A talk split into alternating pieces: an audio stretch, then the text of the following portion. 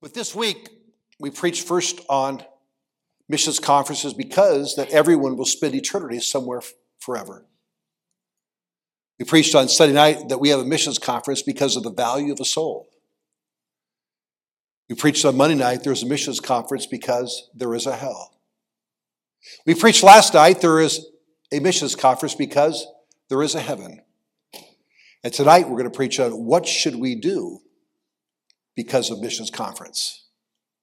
If you have your Bible, going to ask you to turn with me, if you will, to Matthew 28, verses 19 and 20. This is commonly called the Great Commission. Matthew chapter 28, verses 19 and 20. And I believe tonight I'll share with you the three things that everyone should do. The Bible says in Matthew 28, verse 19, Go ye therefore and teach all nations, baptizing them in the name of the Father and of the Son and of the Holy Ghost, teaching them to observe all things whatsoever I have commanded you. And lo, I am with you always, even unto the end of the world. Let's pray tonight. Lord Jesus, I come to you again asking for your help. I know numbers of people have prayed for the service tonight. We know we need your help. Lord, it's so good to know that you're here because where two or three are gathered together, you're there in the midst. What a wonderful, assuring thought that is. Lord, we want you to have not just prominence, but to be preeminent here tonight. Says Colossians 2 says that in all things he might have the preeminence or absolute first place. Lord, I acknowledge publicly one more time that I need your help. I have no desire to do this by myself tonight. For we know the arm of flesh will fail us, but your arm fails not. And hence we truly desire to lean on the everlasting arms. And I pray that for our having been here tonight, we might be different and be a little bit closer to being the Christians you saved us to be. We pray these things in Jesus' name. Amen. What should we do because of missions conference? We should either go or be willing to go. And I realize tonight as I deal with many folks who are senior saints who are retired, I don't expect you to pack up tomorrow and go to Uganda. But we should be willing. Can I challenge you tonight, my friend, to be willing to obey every influence of the Holy Spirit? To do what he tells you to do, to go where he tells you to go. The songwriter said, I'll go where you want me to go, dear Lord. I'll do what you want me to do. We talk about going, there's so many hymns that deal with this. Rescue the perishing, care for the dying, snatch them in pity from sin and the grave, weep over the erring one, lift up the fallen, tell them of Jesus, the mighty to save. Now, while I said I don't expect many of you to up and go to the mission field this week, we ought to go and share the good news of the gospel. It's the greatest thing we could ever do. I have to tell you tonight, I think there's five important things that are part of every Christian's life. Three of them are pretty easy for me. It's not hard for me to go to church. I've been doing it since I was a little boy. And besides, I'd get fired if I didn't go to church. Secondly, read the Bible. It's a habit in my life. The psalmist said, Early will I seek thee. Third, tithe and give an offering. That's what God wants us to do. My dad taught us a tithe in elementary school. We got our allowance on Monday morning. I could promise you, with seven kids, it was always in change. I think I peaked out at a dollar. Minimum wage was about $1.75 then. So I was getting a dollar. So my weekly pay was similar to Uganda. All right. But my dad would put two stacks, our money and God's money. It was a dollar, we'd have 90 cents, and there'd be a dime for God. And then he would say, by the way, God wants you to give an offering as well. And he would leave that up to us. The tithe is the Lord's. And then offering comes from us. So it's really not hard for me to do those things. You do those things because you're an obedient Christian.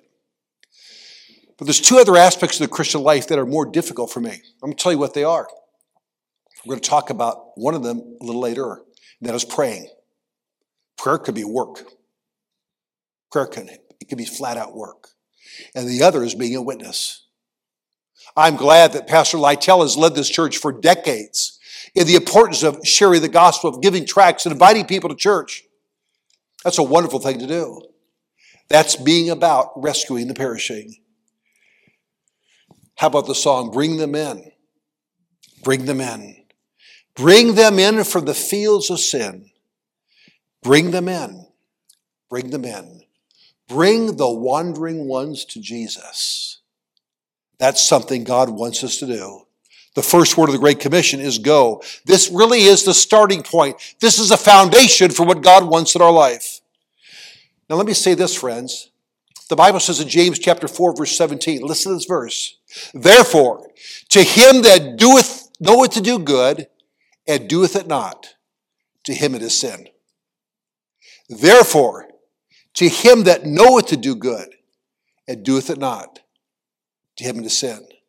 I'm afraid that many Christians will say, Well, I don't have the gift of soul winning. It's not a gift, it's a command. Curtis Hutson, a famous preacher of yesteryears, long been in heaven, said this. He said, The only alternative to soul winning is disobedience. That's it. Now, I realize some sow, some water. God gives the increase. But I believe that many of us could seek to do more about seeing increase. If I were to tell you tonight, folks, something you didn't know about me is that I was the nephew of the famous Steve Jobs of Apple Computer. By the way, I'm not. When he died, the Disney stock alone that he owned was worth $4 billion. And I, not surprisingly, was his favorite nephew. And he left me $100 million. And what I have decided to do is every church I preach in, if you bring a first time visitor next week, over the age of 16 years of age, I will give you $10,000. I wonder how many visitors will be here next week. I don't have the money, so let's just do it for Jesus. Could you imagine the spirit here if we're the 20, 30, 40, 50 visitors next week? If we would compel people to come in? The heart is deceitful above all things and desperately wicked. Who can know it? We want to say we're not Calvinists, but we act like Calvinists. Well, if they're going to get saved, they get saved. Oh no. God has told us to be fishers of men. God has told us to go. Some years ago, I got a visit on Saturday morning. And Jerry Furso, our soul director, one of the top three or four soul I've ever met, gave it to me and said, I want you to go see this guy. I said, sure. Said Lancaster. Then I looked more carefully at it. And I immediately had a bad attitude. Our church is at 40th East and Avenue J. Lancaster's a pre-planned committee, so from J to K is a mile. K to L is a mile. L to M is a mile. From 40th to 50th is a mile. 50th to 60th is a mile. The house was on W4 at 165th Street East. 26 miles away. See, how'd you feel about that? Oh, I have, I have empathy. I said, oh, my soul. I said, next time, give me something in the state of California. I wasn't happy, but I took it. I grabbed my son and said, come make this visit with me. And I was supposed to do something for pastor at noon. And I knew this is 26 miles each way. And I had a bad attitude. I started driving out there. On my way out there, I said to myself, I said, it's probably on a dirt road with wild dogs in a trailer. Great spirit. Then about halfway there, I thought, dude, I had to call and see if he's home. I called no answer. I literally started to turn my truck around. Then I said this he ought to know at least that somebody cares about him. I said, at least we'll go out there and write a note put it on a track and leave it on door. And sure enough, it was in a trailer. It was on a dirt road. It was hard to find. No wild dogs, though. I pulled in. I'm not happy. I told my son, stay in the car. I got on track. I'm riding on the track. I walked to the door. I knocked on the door. I'm finishing, and the door opened. I about jumped four feet. I said, Hi, my name is Mark Rasmussen from Lancaster Baptist Church. He said, I was hoping someone would come here. I'm waving my son, come on in, come on in. We went in. As soon as I walked in this double wide or triple wide, I realized it was the most unusual trailer I'd ever been in or mobile home I'd ever been in. There were animal trophies from Africa everywhere. And not just like at eye level, there were like three layers up and down. And having a gift of observing the obvious, I said, You've been to Africa. Duh. He goes, I've been four times in the last 10 years. Have you ever opened your mouth and inserted your foot? I said, safaris, if those you don't know, they're very expensive. You pay per animal that you shoot. Then you have to send it to a taxidermist. Then you have to ship it back to the States. I said, Why do you live here? He said, Well, my wife has horses. Well, it made sense. We sat down, and about 45 minutes later, Dave Payne, a millionaire businessman, bowed his head and prayed, accept the Lord Jesus Christ as a Savior. He was out of town the next Sunday, and I said, Well, come the next week and get baptized. That's what Christians do. They get saved, they get baptized. I had a young man get saved in chapel here this morning. I said, Your next step is to get baptized. He said, Okay, just like that. I said, Bring your wife. She wasn't there that day. He said, I'll bring her. I said, I'll take you out for lunch afterwards. By the way, if you want to get people to come, if you invite them to lunch, you have a much better chance of getting them to come. In all seriousness, we have meals with people we care about. People do not care how much you know until they know how much you care. Of the first 56 people I saw join our church, 52 had been in our home for a meal. The Bible says be given to hospitality. And by the way, it's not what you have, it's that you have them. One of our youngest staff members had been married for two weeks. They invited someone over after church, after Sunday night church. They had cupcakes and Kool Aid. The people joined the church. Well, I started witnessing to his wife at the table at Marie Callender's restaurant there in Lancaster. And she says, Don't start with me. I ride horses on Sunday. She commuted about 75 miles each way to work. I backed off. So I decided to send my wife out there. Who's going to get mad at my wife, Susan? She's much sweeter than I am. She made her some homemade brownies. She drove 26 and a half miles out to her house. The lady didn't even let her come in the home. But about three months later, Dave Payne called me and says, Do you ever do any marriage counseling? I said, Well, I'm not an expert, but I've spoken at about 100 couples retreats. I know what the Bible says about marriage. He says, My wife and I are having problems. Oh, by the way, they met at AA, not American Automobile Association, Alcoholics Anonymous. Probably not the best place to start dating, if you know what I'm saying. He said, We're not getting along. I said, Sure. I said, Why don't you come out? I got to make some visits Saturday. Meet me at about 11. We'll talk for a while, then I'll take you out to lunch. He said, Okay. We got there. Her name was Terry. I said, Terry, you want your marriage to work? She said, Yes. I said, I know exactly what your problem is. She said, Did Dave tell you something? No, no. I said, He said, Dave became a Christian. He's coming Sunday mornings tonight, Wednesday. He's getting close to the Lord, and you're not. So as he gets close to the Lord, you're getting farther apart. Would you like to get to know Jesus so you can get closer to the Lord? And she said, Yes, she did. And that day off, she bowed her head and prayed, trusted Christ as her Savior. It wasn't long after that we had our Christmas musical, and she invited her mom to come. Her mom lived in Palmdale, neighboring town, and my wife and I went to see her mom and led her to Christ. Then at Christmas time, her daughter came. She was a stewardess at an airline, and my daughter Lisa, who's now a missionary in Thailand, she led her to Christ. It was worth driving 26 miles for. Do all your neighbors know that you love Jesus? Do your neighbors know where you go to church? No offense. They meet your pastor and his wife. They meet Pastor Chris. They're going to like it. but you got to get them here. You got to get them here. Are we willing to go? First at home, Jerusalem, Judea, Samaria, and around the world. Secondly, because of missions conference, we should pray. We should pray. When we depend upon organizations, we get what organizations can do. When we depend upon education, we get what education can do. When we depend upon man, we get what man can do. But when we depend upon prayer, we get what God can do. There may be a young person here that during this week you have felt the call to the mission field. That can only come from the Lord. Maybe you're a young person. Say, God spoke to my heart about that. I hope you'll see my wife or I or one of these missionary couples here tonight and let us know about that. Talk to your pastor about that.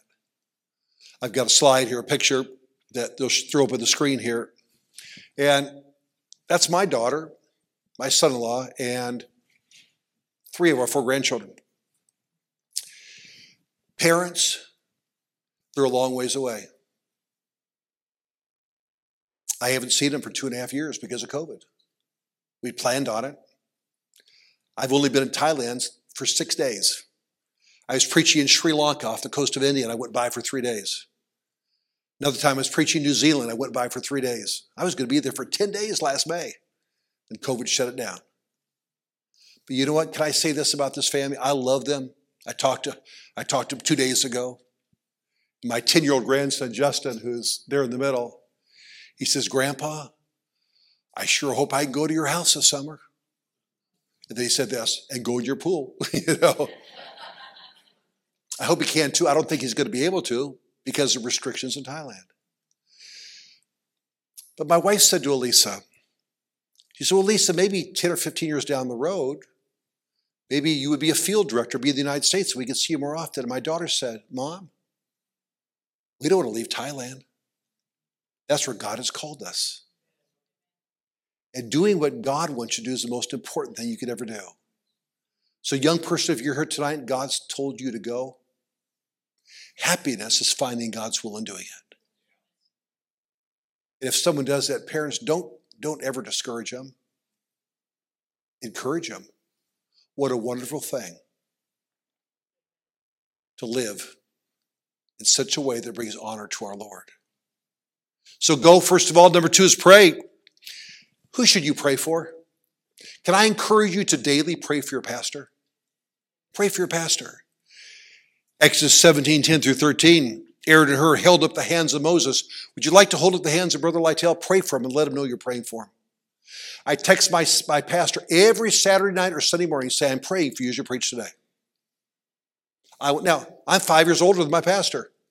I'm 63, he's 58. But I would hold up his hands by praying for him. There's numbers of people I've texted today.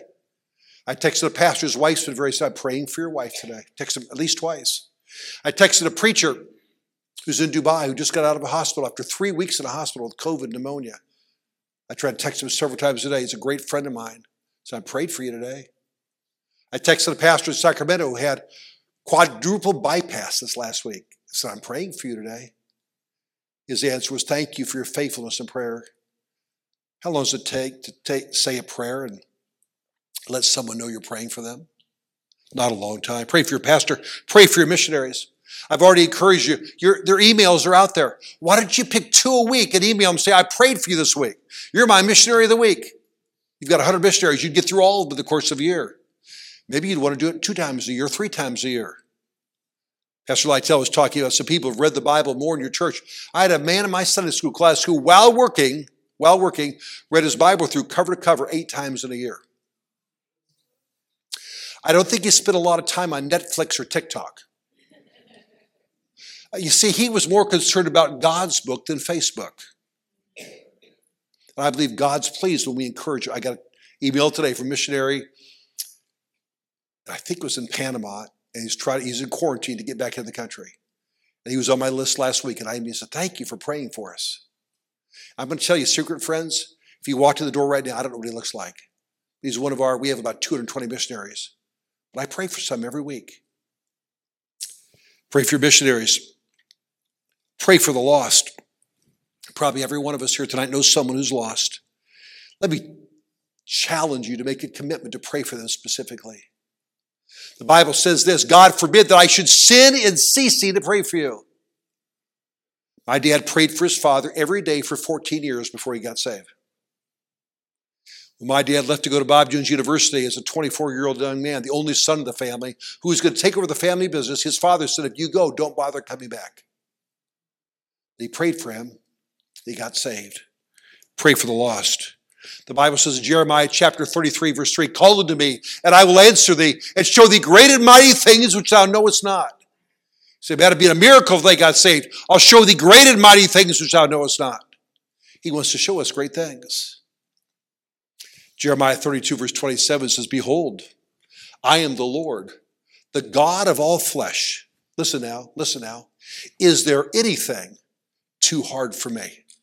it's nothing too hard for God. What a great encouragement. We got to pray for more laborers. The theme of West Coast Baptist College is very simple trading laborers for his harvest. I've run the yearbooks there for 22 years. I named the yearbook, we call it the Harvester, because we're trading laborers for the harvest. Why do we do that? Because Jesus had one prayer, and he said this, and I quote He said, Pray ye therefore the Lord of the harvest that he will send forth laborers in the harvest field. We get so excited when someone's going to be a doctor, a lawyer, or whatever. And by the way, God calls some people to do those things. But I'm going to tell you, we ought to get really excited when someone wants to serve God. They're helping to fulfill the prayer of Jesus who prayed for laborers for the harvest field. We got to pray for that. Jesus said, The harvest truly is plenteous, but the laborers are few. Pray there for the Lord of the harvest, and he'll send forth laborers. We got to pray for the laborers themselves, the Sunday school teachers, the workers in the church, the youth pastor, the assistant pastor. Lift them up in prayer. Matthew 5, verses 13 through 16 deals with that. Paul said this to the church of Thessalonica in 2 Thessalonians chapter 3, verse number 1. Finally, brethren, pray for us. My friends, if the apostle Paul wanted people to pray for him, the greatest Christian in the New Testament era, he wrote over half the New Testament. The greatest missionary church planter who ever lived says, brethren, pray for us. Let's encourage other people by praying for them.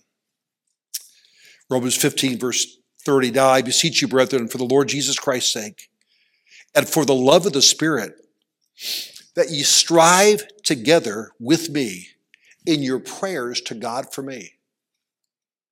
Strive together with me. How? In your prayers. I don't know, Noah, if I will ever go to Mozambique, but I can strive with you by praying for you. Folks, these folks are expecting, you're 22, What's that? He's 21 years old. This is their first church meeting. They need your prayers. By the way, Brother Flowers is not 21, closer to 81. No, I'm just kidding. I'm kidding. It's a little humor. But he needs your prayers. Paul said, Ye strive together with me in your prayers for me. The Bible tells us to pray without ceasing. When someone comes to your mind, pray for them. It doesn't mean we're down on our knees in our closet at all times, but we have an attitude of prayer. Jesus showed us how to pray. Uh, Jesus prayed when he was alone. Jesus prayed in public. Jesus prayed before meals. Jesus prayed before important decisions. Jesus prayed before healing. Jesus prayed after healing. Jesus prayed to do the Father's will. Jesus prayed consistently he went into a mountain to pray, rising up early in the morning to pray. Will you be a person who will go? Will be a, be a person who will pray? In 1 Samuel chapter 12, verse 23 is a powerful convicting verse. Moreover, as for me, God forbid that I should sin against the Lord in ceasing to pray for you. James 5 or 16 says, The effectual, fervent prayer of a righteous man availeth much. Friends, it counts for something. We need to be people of prayer. Can I say this? When it comes to missions, you can be a part of missions all over the world by praying for your missionaries. You'll have a part of that. I believe that there will be fruit to your account if you pray for those missionaries around the world. Places that not only will you never go, that I will never go. And thirdly, and finally tonight, not only will we be willing to go and willing to pray, we'll be willing to give. David said this, and I quote, That which cost me nothing, I would not have. I wrote this quote down by Amy Carmichael, an amazing missionary. She says, You can give without loving, but you cannot love without giving. If my children or grandchildren need something, because I love them, I want to do things for them. In Thailand, most houses don't have kitchens, but the house they rent has a kitchen outside. They have lizards run through it, and it's incredibly hot and humid there. And we've watched them in FaceTime and seen the sweat rolling off the baby's face, their hair totally wet. And my wife said, We need to buy them an air conditioner. And of course, when she says we, she means me. And because I'm a believer in the verse in Proverbs 37 41, happy wife, happy life. That's not a verse, by the way, okay? But it is true, okay? I said, let's do it. Now, why would we spend hundreds and hundreds of dollars to get them an air conditioner? Because we love them. We FaceTimed them last night. They were 12 hours ahead. They were doing their schoolwork there. Said, Are you in the kitchen? I said, Are you cool? It made me feel good because we love them. And we show our love by what we invest in.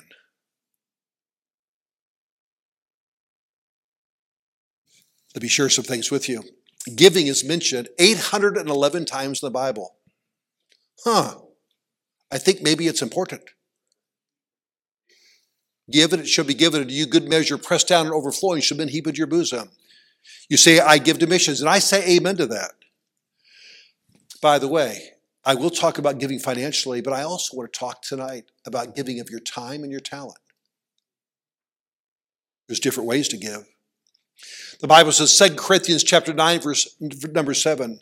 Every man according as he purposeth in his heart, so let him give. Not grudgingly or of necessity, for God loveth a what? Cheerful giver. It actually means hilarious. This is awesome to give to this. I've attended a church for the last 24 years that is a giving church. Pastor went there 35 years ago, had no salary for 16 months. The church was located on a one acre parcel. They supported two missionaries at $30 a month. And when he got there, they were three months behind on their support. They've raised tens and tens and tens of millions of dollars and built many buildings. And I remember paying for a radio station in Uganda for Brother Census for $65,000. Uh, buying a building in China for missionary there, again for about $60,000, one offering. I see the church give and give and give, and I believe God is blessed and blessed and blessed. God gives us time. God gives us talent. God gives us treasure. And most people, as they're blessed, often go like this Awesome. This is great. Oh, here's some more. But what God wants us to go like this. Yes, we have needs. We have things we have to pay. Listen, okay, I can help some here. Get some here. Oh, I can help some over here. Oh, I've got this. I can be a special blessings missionary here. I believe with all my heart that's what God expects from us. I believe that's the heart of the Lord Jesus Christ. We're commanded to lay up for ourselves treasures in heaven. The Bible says in Matthew chapter 6, verses 19 and 20, and this is part of the Sermon on the Mount, often quoted as the greatest sermon ever preached, Matthew 5 through 7. Jesus said, Lay not up for yourselves treasures upon earth, where moth and dust doth corrupt, and where thieves break through and steal. But lay up for yourselves treasures in heaven, where neither moth nor dust doth corrupt, and where thieves do not break through nor steal. For where your treasure is, there will your heart be also. Friends, you can't outgive God. Give and it shall be given unto you. It says in Luke 6:38. The Bible says in Psalm 81, verse 10, I am the Lord thy God, which brought thee out of the land of Egypt. Open thy mouth wide, and I will fill it. I think we ought to save for retirement. I believe that. A wise man considereth evil and fleeth thereof. If something were to happen to me, I want my wife taken care of, obviously. And I've taken means to do that. I have a life insurance policy and I have some investments. I want her cared for. That's something I should do. If I don't, the Bible says I'm worse than an infidel. Pretty strong statement. But can I say this? We can trust God. How much is enough? Probably the richest American who ever lived was a man by the name of John Rockefeller. In today's dollars, now remember, Bezos, Zuckerberg, Buffett are all worth between 80 and 120 billion dollars. In today's dollars, they said John D. Rockefeller would be worth $400 billion. They all say he'd be the richest man who ever lived in America. They said to him, How much money do you, do you want to get? He said, Just a little bit more. Oh, by the way, he was a Baptist. Just a little bit more. How much is enough? And we want to save. But I think we have to be very careful with what we do with that which God has entrusted to us. People have to say, well, the tithe is the Lord's. No, can I correct that? It's all the Lord's. We are stewards of what He has given us and what He wants us to do with that.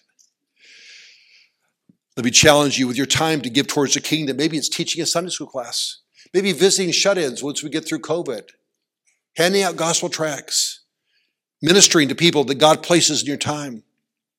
The Bible says in Proverbs chapter 3, verse 27, a very interesting verse withhold not good from them to whom it is due, which in the power of thy hand to do it. Don't withhold good to whom it is due when you're able to do something about it. How about your talent? You say, well, I don't know what my talent is. Ask your pastor. I guarantee you, Pastor Lytle can think of something you can do. Say, Whoa, I don't want to ask that. He might think of something. I get that. We teach servant leadership at our college. We tell people, say, is there anything I can do to help you? And once in a while, someone will say that, say, yeah, I can use some help. They look at me like, seriously? Well, you just asked me, is there anything you can do to help me? No, let's really be willing to help. Be willing to serve. I appreciate the secretarial staff who, every time I'm here, just made it very easy coming in, just taking care of everything. That's serving. Not a platform position, but I appreciate that. So our talent, but then finally our treasure. And this is where it gets personal. Because we don't like people talking to us about our money. Can I say this? It's all God's. And we need to ask Him what He wants to do with the money He's entrusted to us. The piano sounds especially nice here. What I did tonight? I went up to see what kind it was. Steinway. Somebody invested in the church. That adds to service. Is it either Hannah or Heather's the piano player? What is it? Hannah, yeah, great job with the piano, but you know what? It helps having a great piano. You say, well, that's an expensive piano for the church. Go and read about what the temple was like that Solomon built. Go read about how nice the portable tabernacle was. Most of us don't want to outfit our living room with stuff from the thrift store. I think God's house deserves some good things as well. I really believe that. Christian businessman R.G. Letourneau, who made Caterpillar like equipment, there's Letourneau College in Texas, started giving 10% and then 20 and God just kept blessing, so he started giving 30. And God blessed him more, he started giving 40. And by the end of his life, he was giving 90% of everything he made to the Lord. He said, I can't give it away fast enough. God just keeps giving me more. There was a man who sold RV vehicles in Indiana. He was very generous with the Lord. He ran, he was the largest RV dealership in America. His widow lives in Florida now, goes to Fundamental Baptist Church. And I have a friend who's on his board. He's in heaven now. I took him out to eat one time. I said, Tell me about this business. His name was Tom Raper. He said, Well, let me tell you this about Tom Raper. He He just kept giving to God. And for 17 years, now this is an amazing statistic. Businessmen, you'll understand this better than others. Every month he had was bigger than the previous month. Every month for 17 straight years. RVs break down sometimes. His bays for repairing them, he had a hundred of them. And God blessed him. You cannot give God. It'll last. I don't know how much you should give, but I would like to give you a personal testimony tonight. Just two more stories and we're done. I think I understand better than most here tonight the concept that lay it for yourselves treasures in heaven because it's personal. And when it's personal, it's real. Every year at our church, we take a big offering for whatever we're building at the time. I've seen us build a $10 million building and have it paid for we moved in. Our church, since Pastor's been there, has built $70 million worth of buildings.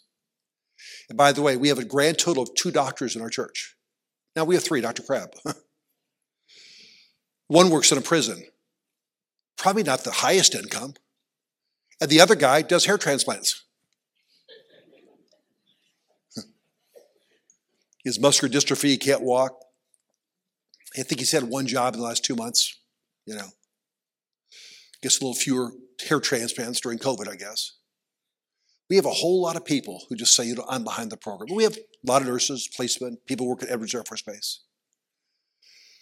When I got there, we found out we're having this big building for the current auditorium we're in. And my wife and I decided we had sold the house. We had not bought another house. We decided to give some of the equity of the house. Not all of it by any means. I don't want to pull an Ananias and Sapphira and keel over dead.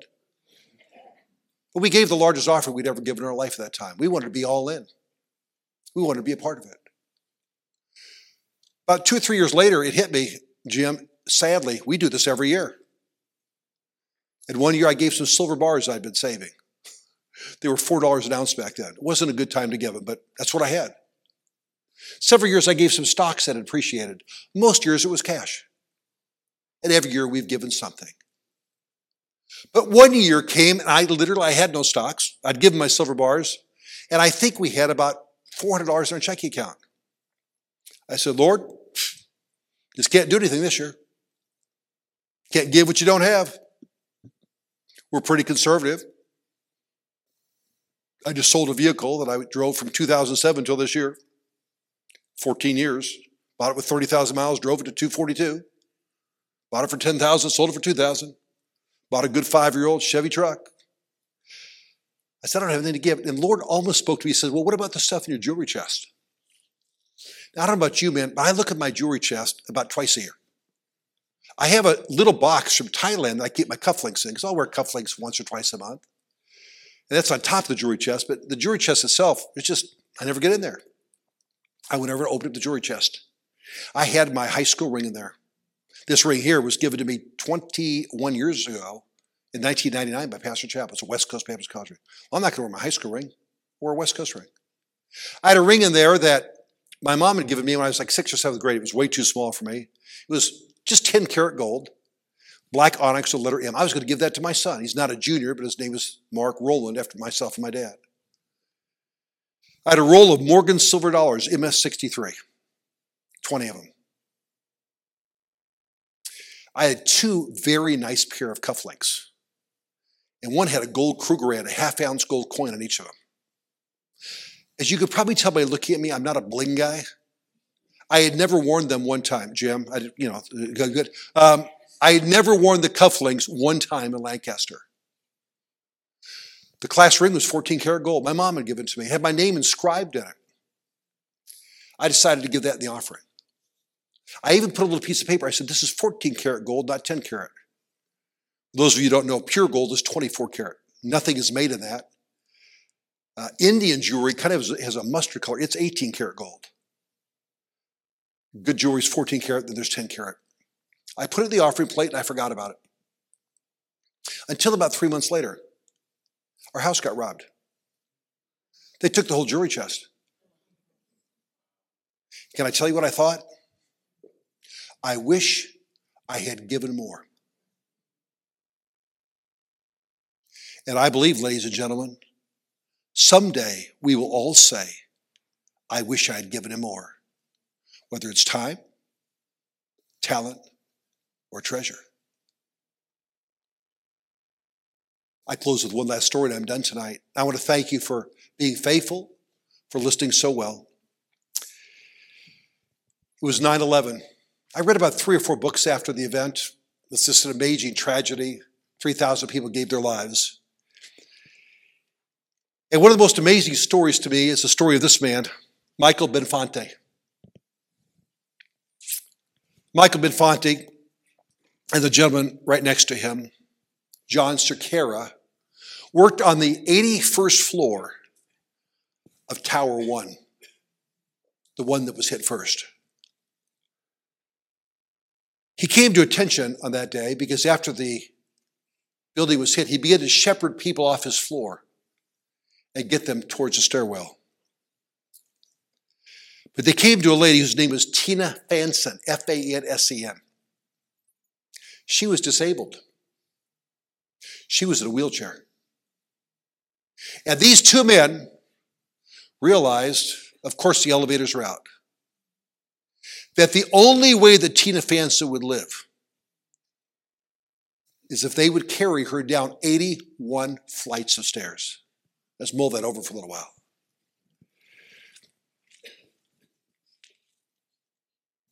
I think I have another picture, another slide there. These are the two men coming out of the tower.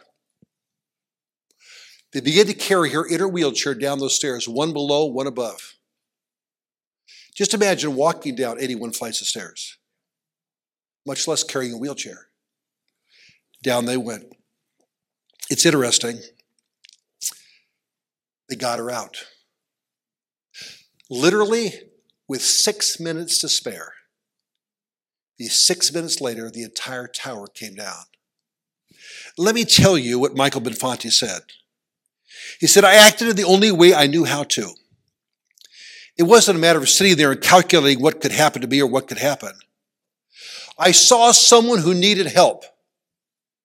I asked a simple question. I said, Do you need help? She said, Yes. I went to action and we carried her out. By the way, not everybody wants help, but all we can do is try. Some seed falls on stony ground, some on thorny ground, some on shallow ground. Oh, there was another man on a much lower floor, paralyzed the waist down. Fireman saw him, said, What's the carry? He said, No, I'll wait till I can take the elevator. He turned down help. He died there that day. But at least we have to offer. It took them 96 minutes to climb down those 91 flights of stairs. He said, Well, everything kind of worked out for me that day. Everyone on my floor made it out. Rescue the perishing, care for the dying. Jesus is merciful. Jesus will save. Friends, we live in a world that needs help. Let's try to help them by our going, by our praying, and by our giving. Let's pray tonight. Lord Jesus, I pray that you will bless each person in this good church. I thank you for a faithful pastor that's led them the right way.